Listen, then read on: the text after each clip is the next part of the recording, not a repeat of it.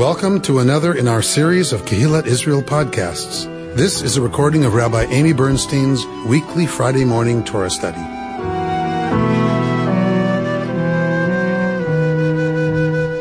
We are in Parshat Acharei Mot this morning.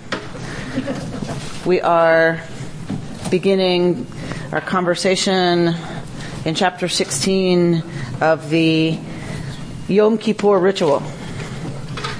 These are the origins, as far as we have in terms of scripture, these are the origins of our, Yom Kippur day of atoning for the people of Israel.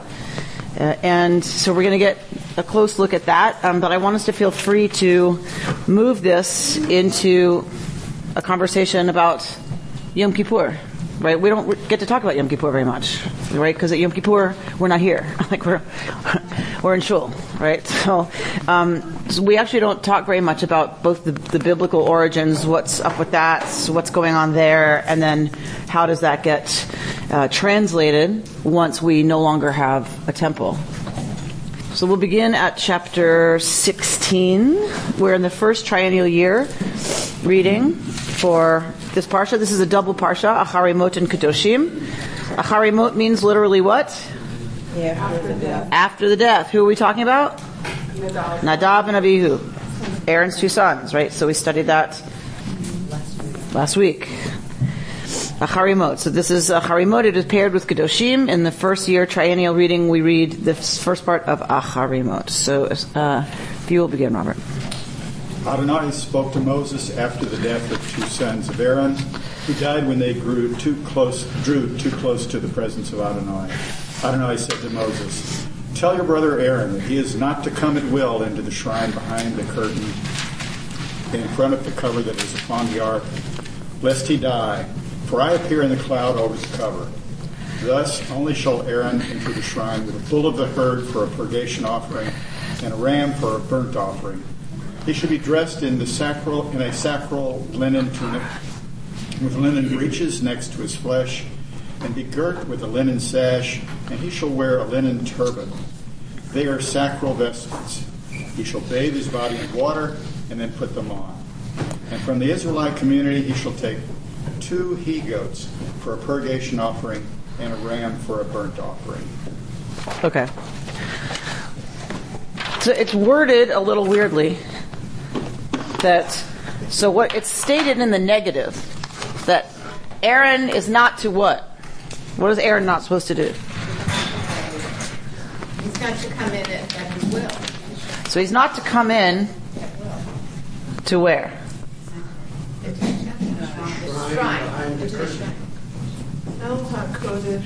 Okay, the Holy of Holies, right? So if here's the Mishkan, then normally the priests have their duties in here. They have it out here at the big Mizbeach, the big altar. But then they have, stuff going on. Yes, my artistic talents. I know. Try to keep your seats. There, I know. It's a shame it has to be arranged. It's a shame, isn't it, that my artwork will be gone tomorrow. So if you can decipher this at all.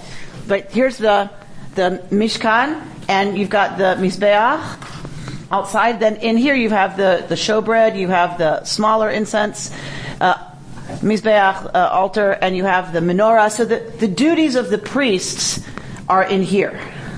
It's here and here. Here's the parochet, right? So you have the parochet separates this part of the Mishkan from what?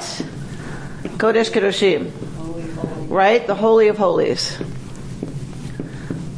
So the Kodesh Kedoshim, the Holy of Holies, is here. This parochet separates it. So our text is telling us Aaron is not to go here at will. So it's a strange way of saying he's supposed to go in there only on Yom Kippur. That is the only day he comes behind the parochet. Why? Why can't he go in here?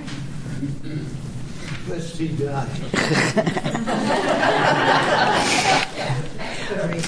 Reuben has learned to read quite carefully our text. Exactly right.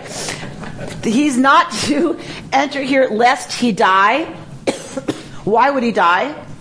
Because he comes too close. Because that's right. He would come too close. Too close to God's kavod. And he's had quite a lesson in that. And they've all just had quite a lesson in what happens when one gets too near the kavod, the presence of Adonai. Now we put the parochet just in front of the Torahs, don't we? Correct. So it's really been adapted a different way. Yes and no. What is this?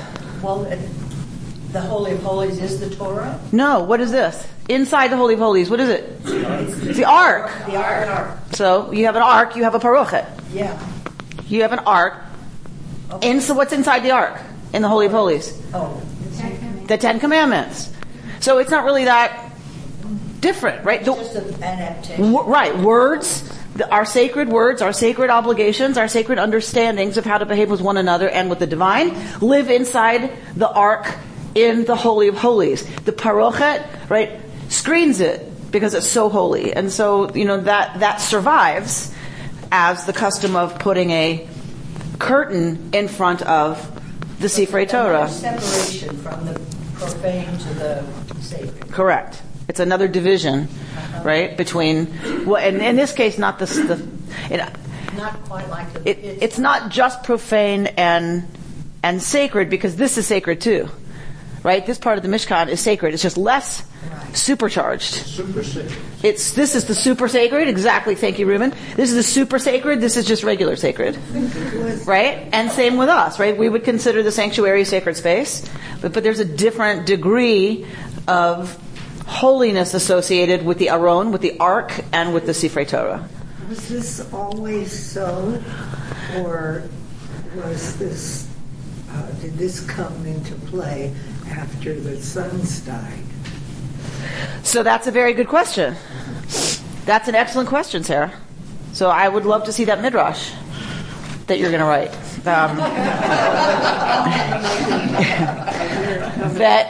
that maybe. Maybe, it was okay for everyone to go behind, for Aaron to go behind the parochet before, until Nadav and Avihu explode. And then it's like, okay, wait. Maybe human proximity to God's kavod is not as survivable as we thought.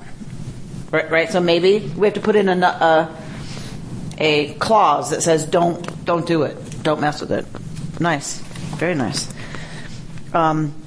So God's kavod is concentrated here, and this covering, the covering on which are the two kruvim, right, the two cherub, scary things that are on the top. It's from between those, right, that God speaks to Moshe, and so that cover. Remember that the kruvim are a piece with the cover. Right? They're carved in a way that they kind of come out of the cover. The cover is gold. And that cover is called kaporet. Okay? That should already start to sound fishy. That's like, for our purposes.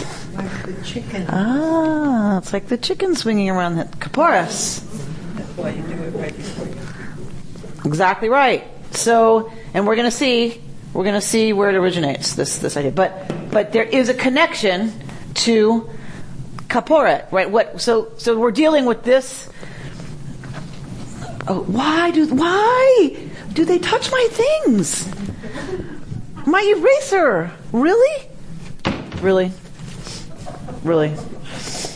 So we're dealing with this stem. For those of you who don't read Hebrew, you don't have to hear it. Right? Kapara, Kippur, Lechaper, Kaparat, Kaporet. Right? You don't have to speak Hebrew to hear the kaf pei resh, shoresh, the root. Right? So dealing with this shoresh in Hebrew, kaf pei resh, has a very complicated history. Extremely complicated. I've read probably 6 intellectual scholarly articles on this stem and still can't tell you exactly what goes on. Like, I don't know if my brain just doesn't want to retain it, but you would think, like, of all the things you've heard my brain retain, like, that are ever so pertinent to the world we live in, that this would be one of them that would stick. So I think it's either just super charged, super messy, and just keeps turning back on itself, or I just don't get it. But, we're going to walk through a little bit of it, because I think it's important. Shopping kaporos is exactly from this. Exactly right, and it's gonna tie into the thing that we're gonna see next here. Okay. The resh is absolutely important. Yes. That makes sense. Yes, the resh matters, and it doesn't drop. Resh is not a letter that drops. It does. Neither does the kaf or the pei. Ever. I can't find any explanation for this being read on Yom Kippur. What is the explanation for this being read on Yom Kippur? Yeah. Because this is the doings of Yom Kippur at the Mishkan and later in the temple. This is what was done on Yom Kippur. So remember we talked about if you read about sacrifices, it was as if you were participating in it. So once the temple's destroyed and they have to decide what to do on Yom Kippur, you as a people have had this set of rituals that atones for the people and for the priesthood, so it restarts, it resets, right? It's, like Control-Alt-Delete, right? It Control-Alt-Deletes the relationship with God, right? It resets the whole thing. So without that, what are you going to do? All right? It's 2 years after the destruction of the temple. It's Yom Kippur. What do we do as Jews? What would we do?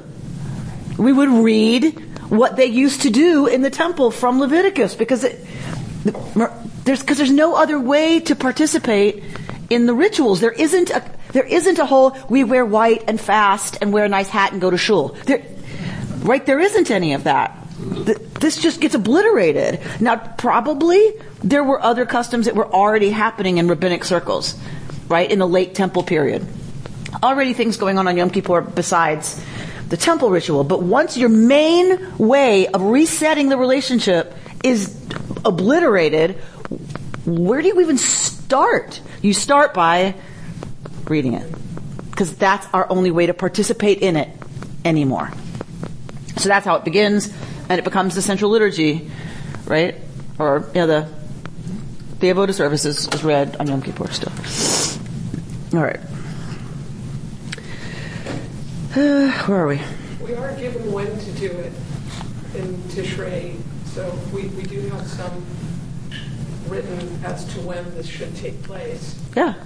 Right. So that's all I'm saying. That if there is in here when it's supposed to happen, that we can continue it at the proper time.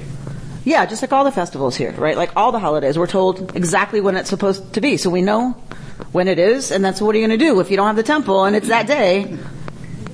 We're going to read it. Okay.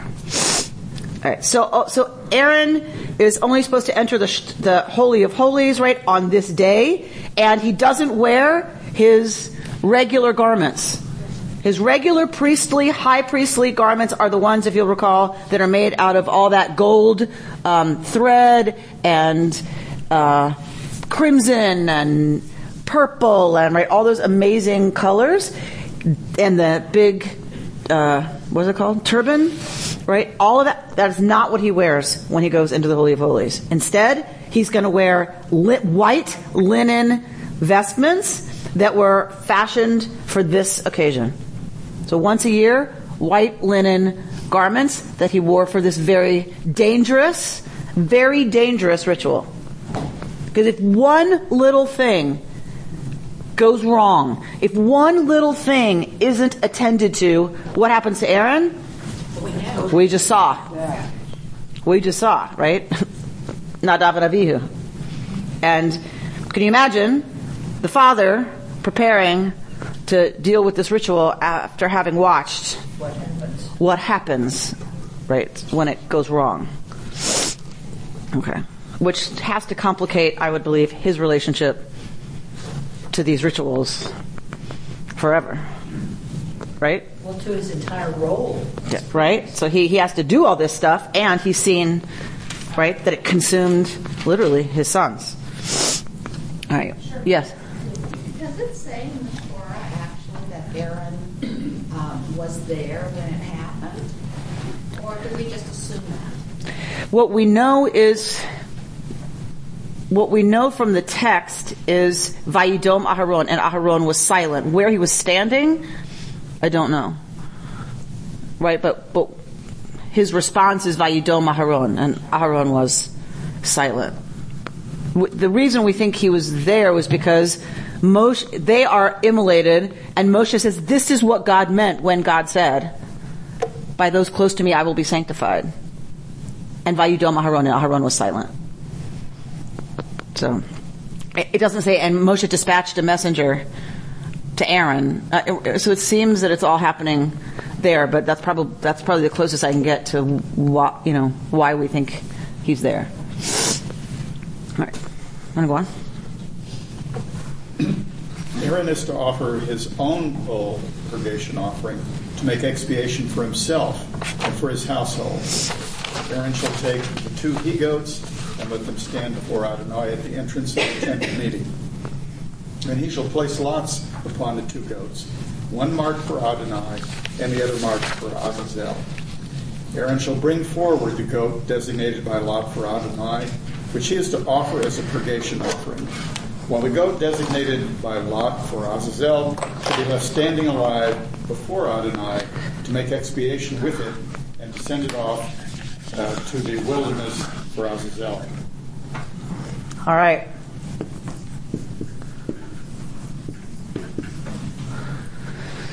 So the first thing that happens is Aharon takes a bull. He takes a bull for what? For a sin offering, right? For himself. For himself. The first ritual of Yom Kippur is the high priest bringing a huge, glorious animal for sacrifice in order to atone for his own sins and the sin of his household. The sins of his household. Right? So there's a very powerful message to the people about who we think the high priest is. Right? And we talked about this, before, that it proves, to the people time and time again, and certainly every Yom Kippur, that the priest is no different than the rest of the people. It is assumed he has sinned. It is assumed his household has sinned, and there isn't if the priest thinks he's done something wrong. Right? It says the first thing that happens is the bull for purgation for Aaron and his household. Gotta use his own bull. Gotta use your own bull. Right? So he shall be dressed in a special linen tunic with linen breeches, and be girded with a linen sash, and he shall wear this linen turban, right? And he will do mikvah before he puts them on. He must be in a state of ritual purity before he puts them on. And now what happens? Now for the Israelites, he's going to take 2 he goats. All right, that's important. That they're seir, that they're goats, and that they're he goats is important.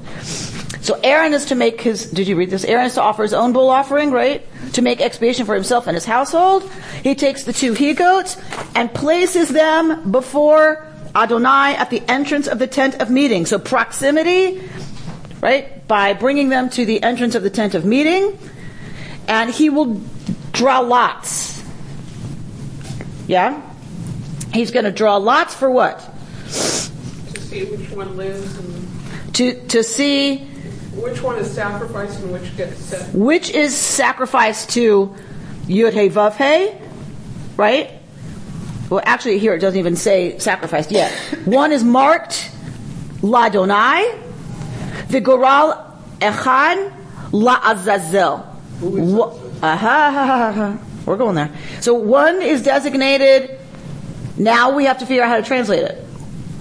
Because how we translate it now is going to have something to do with how we translate it later. L'Adonai One is designated L'Adonai. What does that mean? To God? For God? As gods?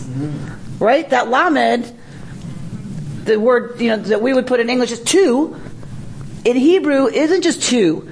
Ani l'dodi v'dodi li. I am to my beloved and my beloved is to me. That makes zero sense. In Hebrew, the Lamed is possess. It can mean ownership. I lidodi. I am to my beloved, which means I am my beloved's, and my beloved li is to me. That Lamed gets used differently in Hebrew. That changes how we're gonna deal with this Azazel business. So clearly here it seems to suggest one is designated L'Adonai, for God, that belongs to God, and one is designated L'Azazel, as belonging to Azazel. Right? Or just say one is for Azazel. One is for God, one is for Azazel. So who is Or what, who, or where. So we have three possibilities. Okay? So, and when we're not told, is this a name of a person, a being, a place? Is it related to Bezalel? A thing? No. Okay. It sounds similar to us, but very different letters in Hebrew. All right. Okay. So let's here we go. So Aaron shall bring forward the goat designated L'Adonai, right, for God, which he is to offer as a sin offering. So this is a sin offering for the Israelites. While the goat designated for Lot, L'Azazel, I'm not going to translate it, shall be left standing alive before Yud-Heh-Vav-Heh, to make expiation with it, to send it off to the wilderness, L'Azazel. Right? Now, you may have an English translation, right? And they're going to have to translate that Lamed. How does yours translate that Lamed? And send it off into the wilderness? For Azazel. Mine has the same translation. For Azazel. They have to deal with that Lamed.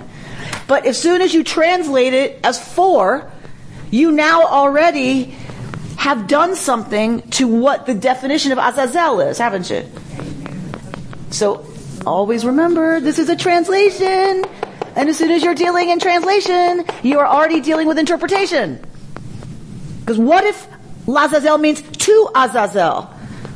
One will make expiation, will be sacrificed and make expiation, and the other one will be left standing to make expiation with it and to send it off to the wilderness to Azazel. That's a person or but do you see, the minute you translate it as for, I'm not saying it's antithetical to the translating it as to, but you're already doing something. We don't know. We don't know what Azazel is. Isn't Azazel currently kind of used like hell, go to hell? People think that's what it means. That Lech LaAzazel, I know, right? And so you think you're saying go to hell. You're saying go to this. Because it's not a good thing. Right? You know, like, we know that it's not a good thing. Well, I mean, it's a good thing for us, because the goat's going to take all of our sins with it, right? But Lech LaAzazel is not a positive statement. Oh, no. Right? It's like, so no, I'm saying like... But people don't know what they're saying. It's kind of used that way. It's used like go to hell, yeah. Why is it not positive? It could mean for freedom. Because it's not being sacrificed. Because the goat takes our sins with him all away. So it could mean that the goat is free, and probably this goat has a better, right now, a better lot than the other one. If it's being sent to a place in the Midbar, where there is no or very little sustenance, it's not going to be moved to the places where there's green, right, or whatever, it's banished, right, then possibly it's a very slow and agonizing death for this animal. Unless it meets Miriam, and then she can take care of it, right? She's got a well, she's got a lot going on. All right, Lisa, your hand was up first. Where else do we see this word used? We don't. So it's only in this ritual. We do see the goat used. Sure. We may not know what it is, but is it equal to God? I mean, because the sacrifices are the same. So let's hold that. Let's hold that question. There is a I will. We're going to unpack it. It is the devil. So this is our best guess, is that there was some kind of demon, a goat demon, or a god. Some kind of a god that is the desert demon god, and that is what you're sending this goat to. Now, was it originally an offering to propitiate the demon god? Possibly this is a remnant of pre-Israelite behavior that gets reconstructed by the Israelites in light of this monotheism and this Yud-Heh-Vav-Heh business. So you demote Azazel, right? Just like we demoted Tehom, right? Tiamat. We demote the goddess Tiamat to become Tehom in Genesis, right? We're going to have that same demotion here of Azazel to a place, the place where Azazel rules or used to rule. So the desert, right? That place that we don't want to go there. Do you think it implies that we're equal to God? Certainly not here. Certainly not. Absolutely no question. Is it a remnant of a time where you propitiated the good God and the bad God? Very possibly. Yeah. Very likely, I would say. Yeah. That once upon a time these were equal. Because they could have used different sacrifices depending on the status of the power that's there. That's right. And different rituals for different gods, right? So very possibly this was at one time equal. Clearly not by the time we get this text. George, what is that? You've got this amazing look on your face like... Well, yes. Yes. Yes, it is.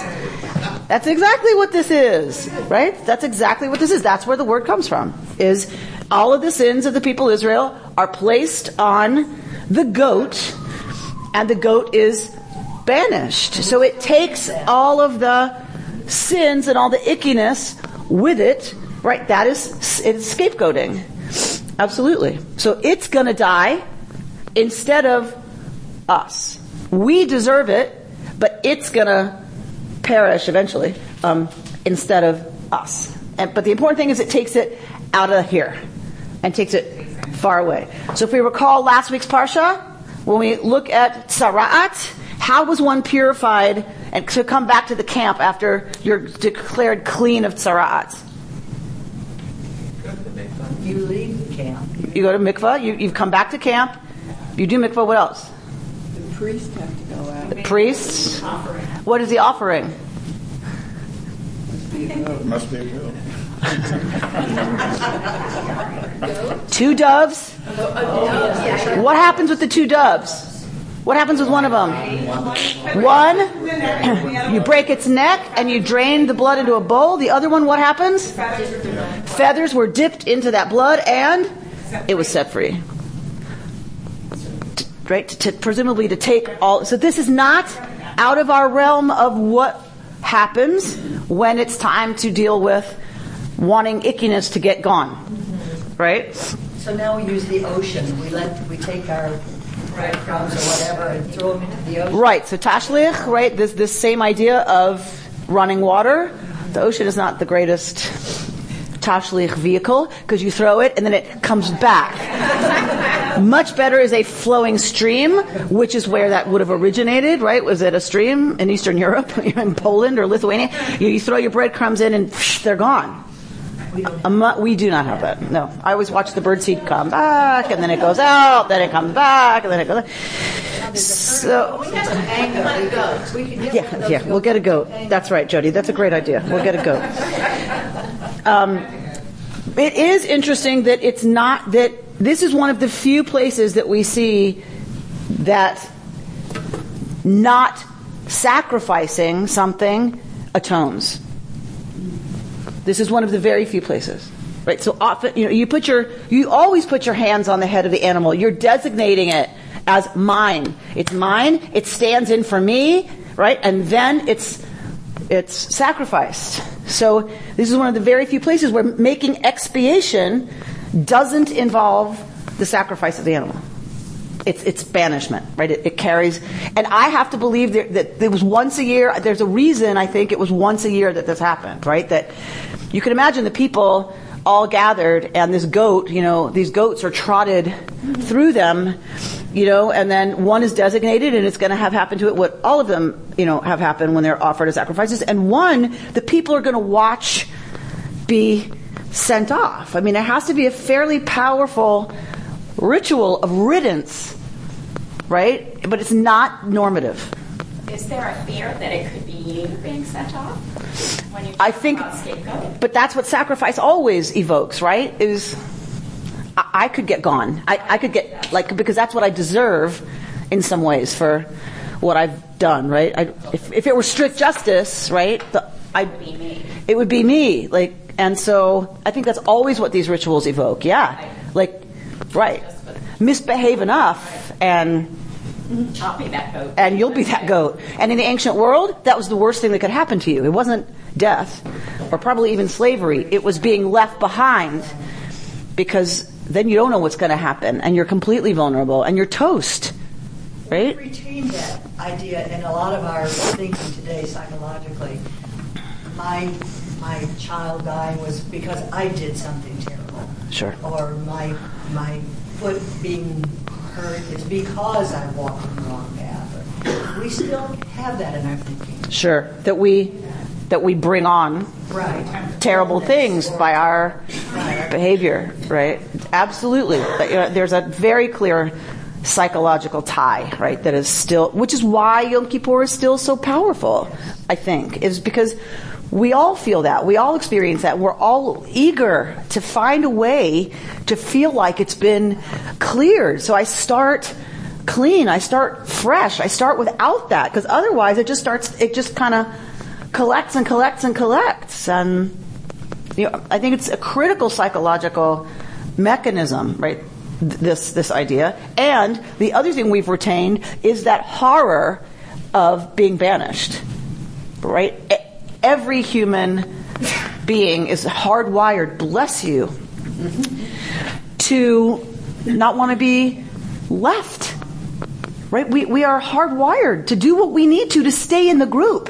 It's why we behave the way we do, right? It explains so much of our not so pretty behavior as well as our great behavior, right? Is it the most dreadful thing that could happen is that we're kicked out of the community, right? And it's from a time where it really did mean you were toast.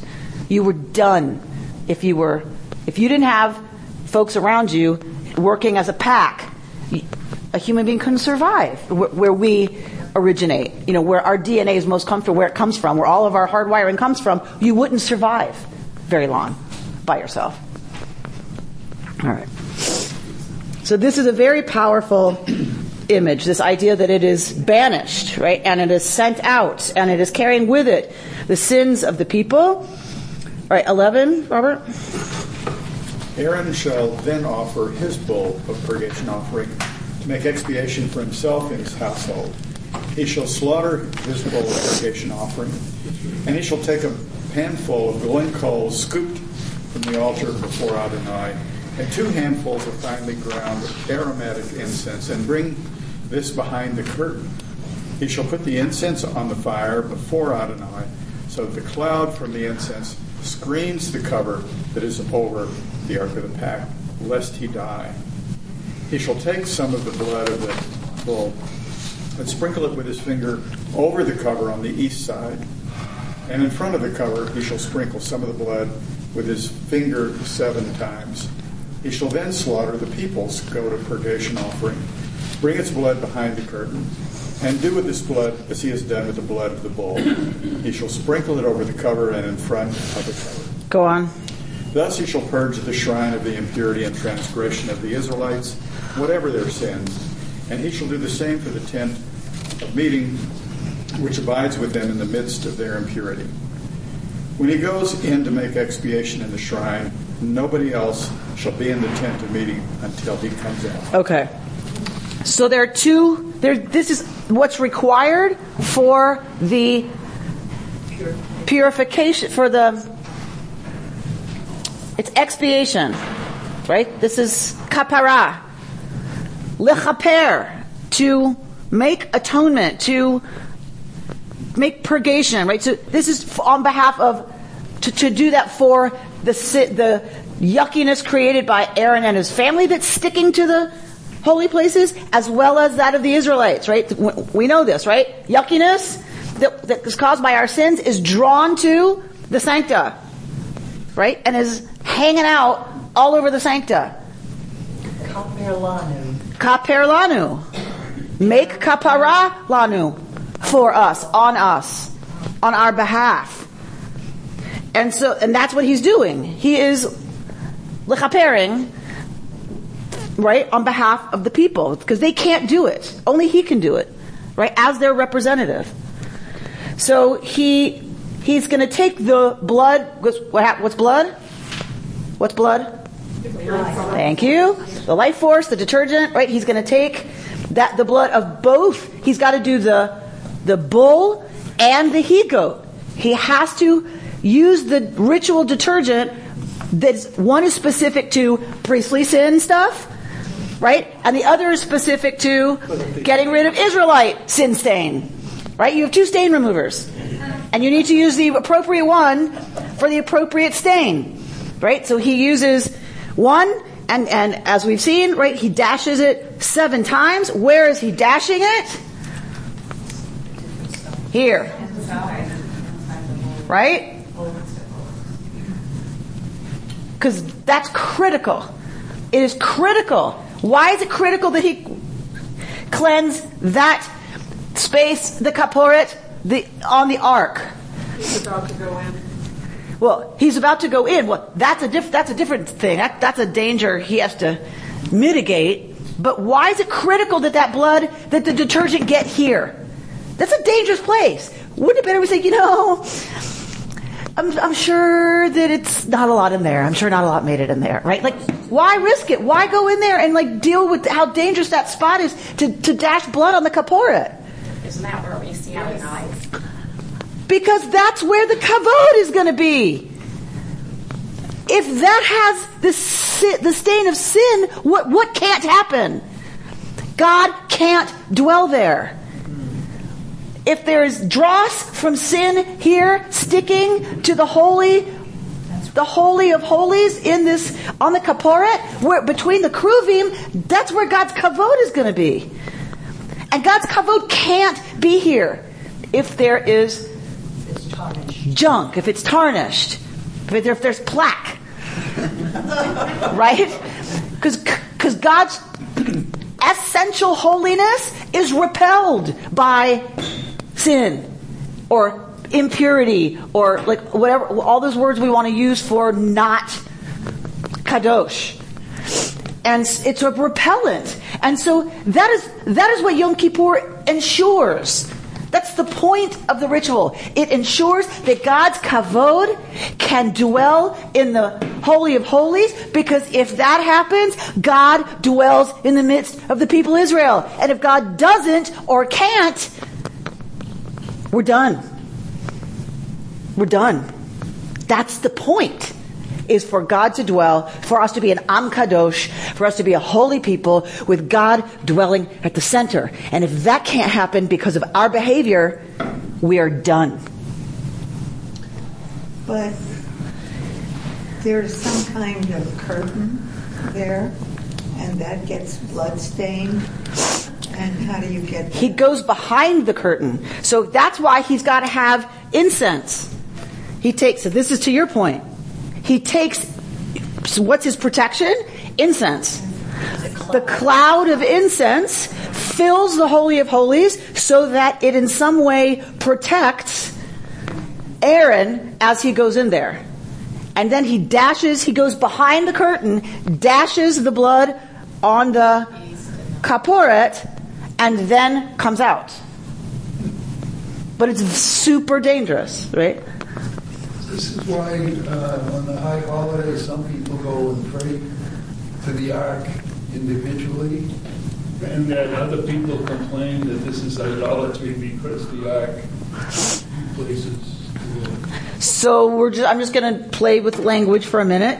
It's like, so they don't pray to the ark, right? They pray in front of the ark, at the ark. Okay, so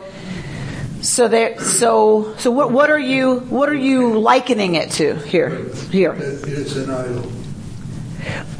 But is there something you wanted to tie it to in terms of our ritual?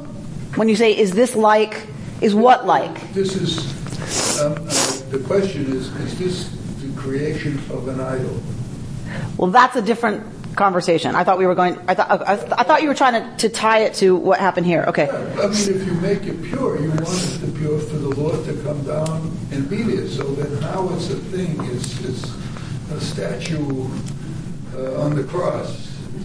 All right, so what I think what I hear you saying is this was about purifying the ark so that God's presence could dwell there. What are we doing with the ark since it's not about God's presence being there? Is that what you're saying? So now why is the ark the big focus? Since God's presence is everywhere, presumably, why so focused on the ark? Yes. Okay. So I think there still is this idea of degrees of holiness, that just as there is a difference between the holiness of this space and the holiness of this space, I think that remains with us as a people. It's my theory. As an anthropologist, this is my theory. We still have that. The sanctuary is sacred space. Yom Kippur is sacred time. The ark is still supercharged. We face the ark at certain times. Whenever the ark is open, we rise, because Torah is kind of the central symbol of holiness for us. It's what we have left. We have the ark. We went from things to words, right? We don't have the menorah or the incense or the bull or the he-goat, right? We move from that to the sanctity of words, and the Torah itself, the scroll, both symbolizes the words, right? And has, I think, still this sense of that's what's from God, are the words. That's why they were in the Holy of Holies, right? It's that old, our instinct to venerate the words. It's that, the teachings, it's this old. That's what was in that ark. That's why it was so holy, right? It is because it was to carry the Word of God, our best understanding of what God demands from us, wants from us, so that we can be in relationship with the divine. That is what Jews venerate. Now, that becomes the Torah scroll. Like, all of that is represented by the Torah scroll. So I believe we still have an instinct that says the ark and standing in front of the ark is a a more intense experience of Kedusha than just sitting on the top pew. And so I think that's the instinct at Yom Kippur, for people to want to stand in that place of the most Kedusha we can experience and offer their prayers, from there. And touch it. And kind of bathe in that superchargedness. I personally don't like it. Just because I'm with you. I think it's a little too close for me. So we have people do it if they want to. We go on with the service. Used to be we waited for everybody to do it. And I think people felt pressured, and they felt like they had to, and like, because everything stopped, you had to, and now we have combined it to be that those who want to do that because it's super powerful for them, they are invited to do that. The rest of us are going to, I'm not here anymore in the sanctuary, but Rabbi Renner then continues the service while that goes on, because I do have a pretty high level of discomfort with how close it gets to idolatry. Yeah, no, that's terrific. And this goes back to the definition of li in Hebrew. Is it to or for? And that's how you introduce your answer to the question. If it's for. It makes sense. It brushes up too close to two. So I get it. Pam? What? What it's saying here, he shall take a handful of glowing coals from the altar before God and 2 handfuls of finely ground aromatic incense and bring this behind the parochet. He shall put the incense on the fire before Adonai so that the cloud from the incense screens the cover that is over the ark. And I just think, is there some commentary? Because I'm getting an image of Aaron going in with his smoky incense, and the cloud is there, and of the two merging at some level, that seems very... I haven't read any, but it's lovely, right? That his cloud mingles with God's kavod. Although I this is just my hunch from doing this a long time. I would have to check it. I don't think anyone can go into the Holy of Holies when God's kavod is actually present. Nobody can go. I don't think the kavod is here. Didn't it come down when the Mishkan was completed and now it's there? My suspicion is no, but you check it. I think so. Okay. I see the word. What about when the Torah is carried around in the sanctuary and people kiss it, you know? So how do you feel about that? That one is fine with me because I have not reconstructed it. If you look at the original meaning of that ritual, people used to wear 4-cornered garments. On it, if you were a free person, were fringes, right? If you had the status of being legally free, there was often a bead on that had your name engraved on it. All the documents were written in wet clay with a stylus. And if you sign the document, you roll your signet bead into the wet clay. That's how you sign the document. So the original... This is a theory, but I love it. The original intent of taking tzitzit and touching it to the Torah is you say, I'm signing on. I take my fringe and I sign the agreement. Every time it comes by, I say, yes, I'm in. And that is a sacred act, right? And I think it's a beautiful, for me, that's a very powerful and beautiful thing. It's not the Torah itself, although it's close. I won't lie. Right, it's close. Right, like I still have my, yeshiva, bukharet, training, and I don't put a Torah on the floor. God forbid, right? And if it goes on the floor, I pick it up and kiss it, right? So there's still, I get it, I totally get it, that there's still a veneration of the object in a way, but I really have to believe that our veneration of the object is because of the words in it, which is still different to me. And even the mezuzah, I kiss the mezuzah. That's my own personal spiritual practice, right? But it's not the mezuzah we kiss. It's the mezuzah is a container for the words inside. Shema Yisrael, Adonai Eloheinu, Adonai Echad. That's what's holy. I commit to say, I will live like this as I enter, as I leave. And as I enter and as I leave this space and go to that space, or leave the world and come back home, as I leave my home and go out into the world, it's the same intention that I shouldn't forget. I should be the same person in my house that I am out there. And I should be, if only I could be the same person at home that I am here. It's unfortunately not the case, just to ask my 13-year-old daughter and my partner, right? So, but it's the attempt to remind us that we're supposed to be that same person, right, in both spaces related to that same. So I have the same discomfort. It still makes me nervous, but not as but it doesn't make me as uncomfortable. I don't know if it's because it's the words themselves, right, that are really being paraded around. I'm not sure, but it doesn't make me quite as nervous as going and touching and venerate. It feels different. Like a reminder, and the other it yells like her. Well, and other people experience that other ritual that way. Like I totally understand that. When it's carried around, by your community, by ordinary people, including the rabbi or cantor, and there's something wonderful about that. Yeah, that it's, and that's the other thing I wanted to say was the other meaning of that ritual that I find really powerful is in most places the bima's up, right? And so the people don't have access, to the bima. It's over there. It's at the front, unless you're Sephardic. It's at the front. I'm sitting in the back, right? And it's up, and I certainly can't see any of the words on the table, right?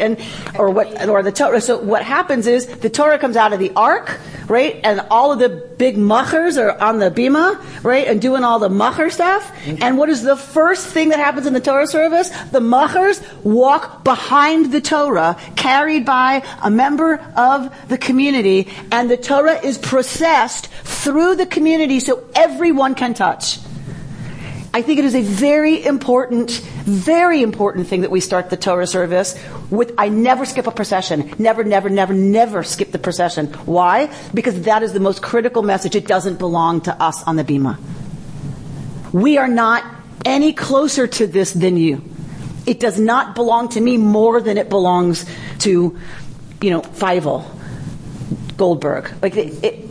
The smallest to the largest among us, in character, in stature, in everything, are equal when it comes to access to Torah. I always tell the bar mitzvah kid, slow down. There are people who are trying to touch. If it's girls in heels, I don't have to tell them to slow down. They can barely make it up and down the stairs. But the boys, I can say, slow down. People are trying to touch. I said, Torah belongs to them. We're doing this because Torah belongs to them. Give them access. And that is another reason I love the procession. Yes? So, this cabinet here is called an Aron Kodesh, not because the wood is holy or the glass, but the significance of what it contains. Absolutely. The holy ark is not holy because the glass is special, right? It's holy because it contains for us what's the essence of Kedusha. The essence of holiness for us is concentrated in the words of Torah that contain all this other nice stuff that we love to be about, but that's the kind of crystallization of all of it, right? Because if we love this and we love that, and we love this and we love that, well, it's all in there, right? Like all that we love is symbolized by, right, the words from which or the ideas from which we got all that, right? Because somehow the rabbis even derive Shabbos candles from that, right? Shabbos candles are not in there. A Kiddush cup's not in there, but for us, we read all of that back into Torah.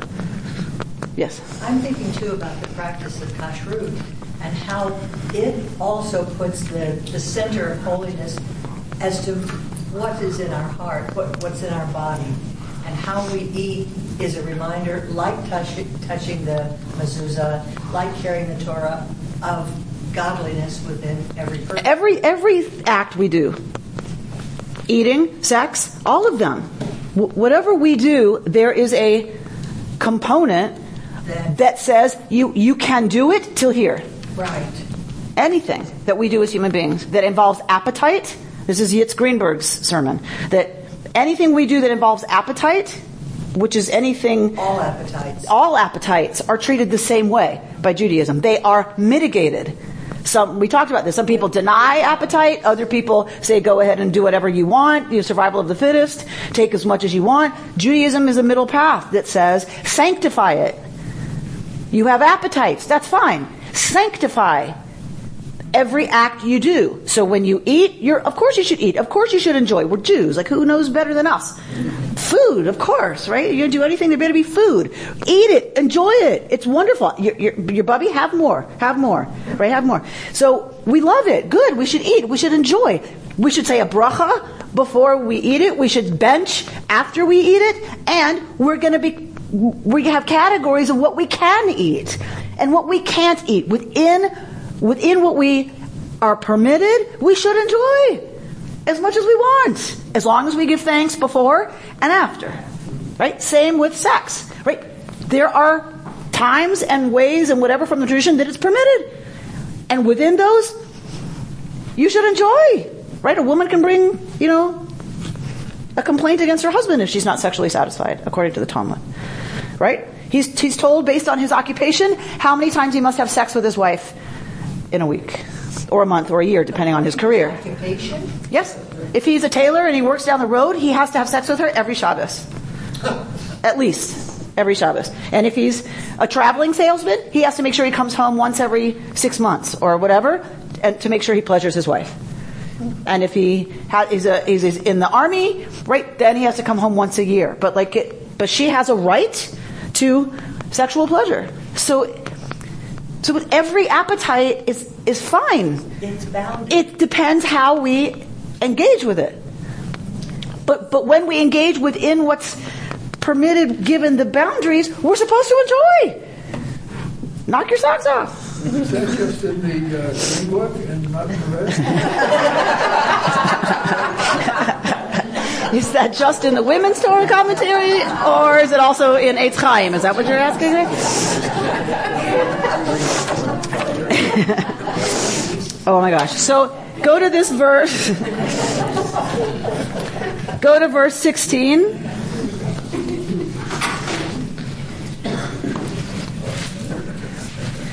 Thus, like the priest will purge the shrine of the uncleanness and transgression of the Israelites, whatever their sins, and will do the same for the tent of meeting, which abides with them in the midst of their uncleanness. My note, which I love here, says, this was the concession made by God out of God's love for Israel. God allowed God's people to build an earthly residence on condition that its purity be strictly maintained. In a very real sense, this was the primary purpose of the entire biblical ritual of Yom Kippur. Right? So we keep talking about lest he die and it's going to be supercharged and it's so terrible, and why even bother with this then? Right? And I think we forget that the Israelite understanding is this is a concession made by God out of love. That the people are sinful. And it's unnatural for God's Kedusha. It's unnatural for God to even want to be anywhere near such garbage. Right? God has to hold, God's nose, to come down into the Mishkan. Right? It stinks so bad. But God concedes. Because God so loves us that God says, I'm going to give you ways to deal with a certain space so that I can come close to you. Because I want to be close to you. I want to be in your midst, even though y'all make it really, really hard for me to dwell among you, right? Because if we didn't sin, there'd be no problem, right? All of this craziness is because we can't keep it free of sin because we are who we are. But thank God, our understanding is we have a God who wants desperately to be in relationship with us anyway. And I meant to bring it. There's this wonderful, wonderful poem by Rabbi Maggie Wenig, and it's a poem written for the High Holidays, and she talks about God sitting at the kitchen table, and God's waiting for us to come home, and that God's been sitting and waiting, and you can figure the mandel bread is out, the tea is out, and God is sitting and waiting for us to come home. And I'll try to remember to bring it for next week. And it's a very, very powerful image for me. And it's this idea that God gave us permission to build a place that's home for God. Because God wants very much to be with us around the kitchen table. And that's another part of eating, right? That's all of this stuff about sacrifice is about sharing a meal with God. The whole idea of eating the sacrificial meat, that Israelites ate it, the priests ate it, it's because they're coming to the kitchen table to sit and have a nosh with God. This is as intimate as it gets. And I don't mean to denigrate any of this by saying kitchen table. I hope you understand that. Where do we feel most at home? The people who are closest to us, we don't sit at the dining room table, right? Come on, think of your best friends. Think about the people you love the most. When they're in your home, where are they all gathered? In the kitchen. Kitchen company. Of course. Those are our intimates. Our intimates sit with us at our kitchen table or our kitchen counter or sit on the counter. Think of all the ways we gather right in the kitchen. And this is the image I want us, to close with in terms of this whole idea of Mishkan and sacrifice and all of these elaborate rituals that yes, they're elaborate and yes, they're supposed to move us, but they're supposed to move us to a place of feeling like we are pure and forgiven enough to sit in the divine presence. All this sounds so beautiful and so different. The chicken around your head.